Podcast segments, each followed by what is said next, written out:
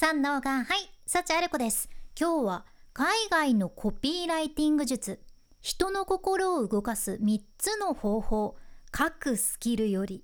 大事っていうあ大切。どっちでもいいけど、まあ、そういうテーマでお伝えしていきます。今回はカナダのコピーライターでコピーライティングのスクールも運営されてるアレックス・カットーニっていう方の情報をもとにできるだけ私なりに分かりやすくシェアさせていただくんやけど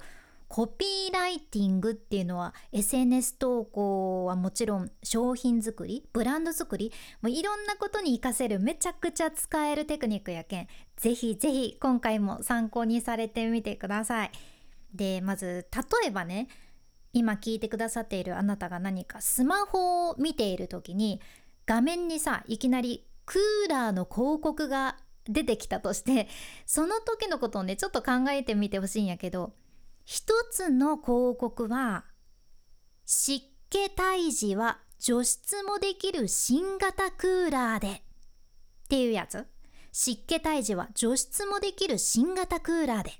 でもう一つの広告は涼しくぐっすり眠れる方法。熱帯夜でも平気。っていうやつ。涼しくぐっすり眠れる方法。熱帯夜でも平気。この2つを比べてどっちが気になるかっていうことでね。これ実際に結果が出とるんやけどなんとなんと後の方。涼しくぐっすり眠れる方法熱帯夜でも平気っていうコピーの方が問い合わせが2.5倍多かったそうなんですよ。もうこれがまさにコピーライティングの力で SNS 投稿も仕事のプレゼンでも営業のトークでも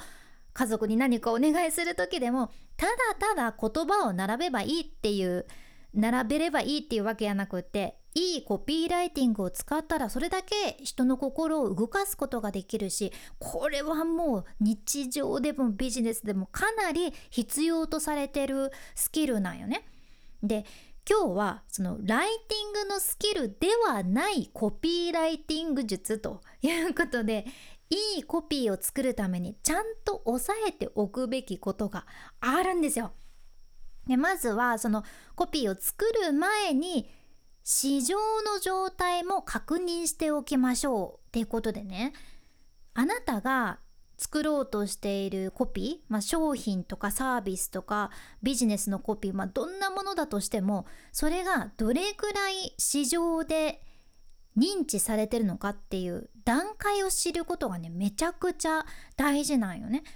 例えば何かある商品があって市場においてもうそれがめっちゃ新しい感じいや今までになかったよねっていうようなそういう段階からもう市場は飽和状態でみんなその商品のことは聞き飽きてるしいやもはやもうもうもういいです聞き飽きてますぐらいになってる段階までもどんな段階にいるのかっていうのを把握するのが重要なんですよ。でこれは自分が作るコピーライティングのメッセージとか方向性とかに大きく関わってくる件めちゃくちゃ重要でだって例えば、まあ、ちょっとあえて架空の商品でさ「サチアレコプチョプチョ」っていう商品があったとして 普通にさ今聞いて知らんってなるやん。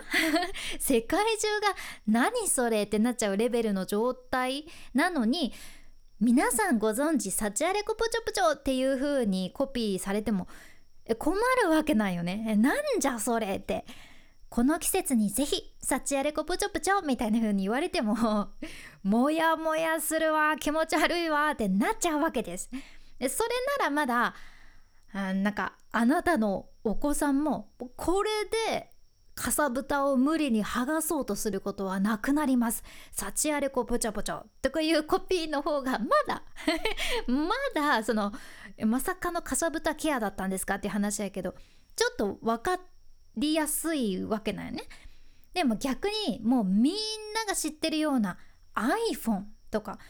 iPhone についてそのコピーを作る時にボタンのないスマートな携帯電話 iPhone とか言ったらもうめっちゃくどいわけですよ。いやそれも知っとるけんって。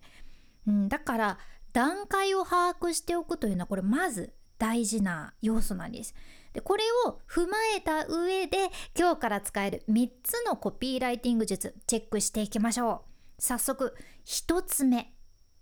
誰に向けてや 誰に向けた言葉なのかを明確にするってことです誰に向けたコピーを作るのかうんまあ、とにかくメッセージに説得力を持たせるためには適切な顧客誰に向けた言葉なのかっていうのを本当に本当に本当に理解しておかなきゃいけないよね。これ意識してないとなんかのぺーっとして誰にも刺さらない言葉になっちゃうんですよ。うん、自分が誰に対して作るコピーなのかっていうのをはっきりさせてその理想の人たちが普段抱いている悩みだったり不安だったり心配事とか欲求とかをいろいろ予測できたらそれだけその人たちに向けて気になる買いたいクリックしたいとかこの人の話聞きたいとかいう気持ちになってもらえるものを作ることができるんよね。ね、海外のコピーライティングで有名なブレア・ウォーレンって人もおるんやけどこのブレア・ウォーレンの名言にね人は自分の夢を後押しし失敗を正当化し恐怖を和らげ疑いを晴らし敵に石を投げる手助けをしてくれる人のためなら何でもするっていうのがあるじゃん。できるコピーライターはここを誰よりも理解していて、うん、だから誰かの夢を後押ししてあげたり誰かの失敗をやいやいってするんじゃなくてそれを柔らかく正当化してあげたり誰かが恐れているものを和らげてあげたりとか何かに立ち向かってるんだったら一緒に応援して立ち向かってあげたりとかそういうコピーを作る人の方がうまくいくじゃんね。誰のためにこのコピーを書いているのかっていうのを正確にはっきりさせるまではもうコピー一言も書かないそうなんですよ。もうそれぐらい重要ってことで誰に向けた言葉なのかっていうのもぜひ意識してみてください。では2つ目ストーリーテリングです。このポッドキャストでも今までもねたくさんお伝えしてきとるけどこのねストーリーテリングっていうのは人の行動を促す一番最強な方法って言っても言い過ぎじゃないくらい もうそれぐらいでこれがあるとビジネスでも本当に無理に売り込むことなくパーンと売れるようになるものなんですよ。うん、じゃあいいストーリーって何なのかっていうと私はねバリバリ文系でうん、文系ではあるけどちょこっとね頭の良さそうな理系のお話をいたしますと 理系かは分からんけどいいストーリーを語るには私たちの脳の全く異なる2つの部分大脳新皮質と大脳変影系この2つに伝える必要があるっていうことじゃね。うん、もうこれ高校の生物かなんかで私丸暗記したのを覚えてて 先生とかに「いやこれどこで使うんですか?」って一生使わないと思うんですけどと思ってた記憶があるっちゃけどまさかの大人になって自分のポッドキャストで使うことになるなんて本当に人生でわからないなって思うんやけどそれは置いておいて そのね大脳新皮質っていうのは私たちの理性的なもの分析的な思考とか言語とかそういう知性を司っているらしくて大脳変影系っていうのは信頼とか忠誠心といったそういう感情を司っといて司っといてというか司っていて人間の行動とか意思決定っていうのをねこれ全て司ってるそうなんですよ。うんすごいところ。だからこの2つにしっかり伝わるものを作るのが重要でいいストーリーというのは何がどのようになぜっていうのをこれをみんなが親しみやすい形で伝えてるものになるよね。だから昔めっちゃもう友達とか別のクラスの子たちにいじめられてつらかったけど、うん、自分の中で強くなろうと思って筋トレを始めてそこから自分も強くなって今は誰かを応援する側になりましたとかさずっと子供の頃から自分の体型にコンプレックスを抱いていてそれで恋愛もうまくいかなくて自分にも自信がなくってどうしようかなって思ったけど自分磨きを頑張るようになって毎日が楽しくなりましたとか、うんまあ、こういうのよく聞くけどお客さんに「あこれ自分かもしれん自分のことかもしれない」って思わせることができたらいいストーリーっていうことなんです。うん、なので人の心を動かすストーリーというのを取り入れることもぜひ意識してみてください。では最後3つ目フックですコピーライティングで一番も超超超重要なスキルは人が「え？っ?」てなんかちょっと驚いたり「うえ?」ってちょっと息飲んじゃうようなそれぐらいのフック見出しを作ることが大事なんよね。うん、顧客心理について書かれた「ブレイクスルーアドバタイジング」っていう本の著者ユージン・シュワルツって方がおっしゃっとるんやけどこれがね見出しフックの仕事はただ一つ見込み客の足を止めさせて広告の2つ目の文章を読ませることだとおっしゃってるんですそう2つ目の文章を読ませるための1つ目の文章を作るっていうのが重要ででこの2つ目の文章は3つ目の文章を読ませるために作る必要があるっていうことなんですよ。うん、いやこれはめちゃくちゃ SNS でも使えるスキルですよね。じゃあいいフックってどういったものなのかっていうとアレックスがね、えー、この最初の引きつけるフックの部分にはホットがめっちゃ大事っておっしゃっとるじゃん。ホット。ホットです。HOT ホットなんやけど、まずその H の部分はね、そのままフックの頭文字なんやけどさ、いいフックっていうのはみんなの注意を引きつけるもので、ちゃんと関連性があって価値があって嘘偽りなく真実を伝えてるものっていうことなんですよ。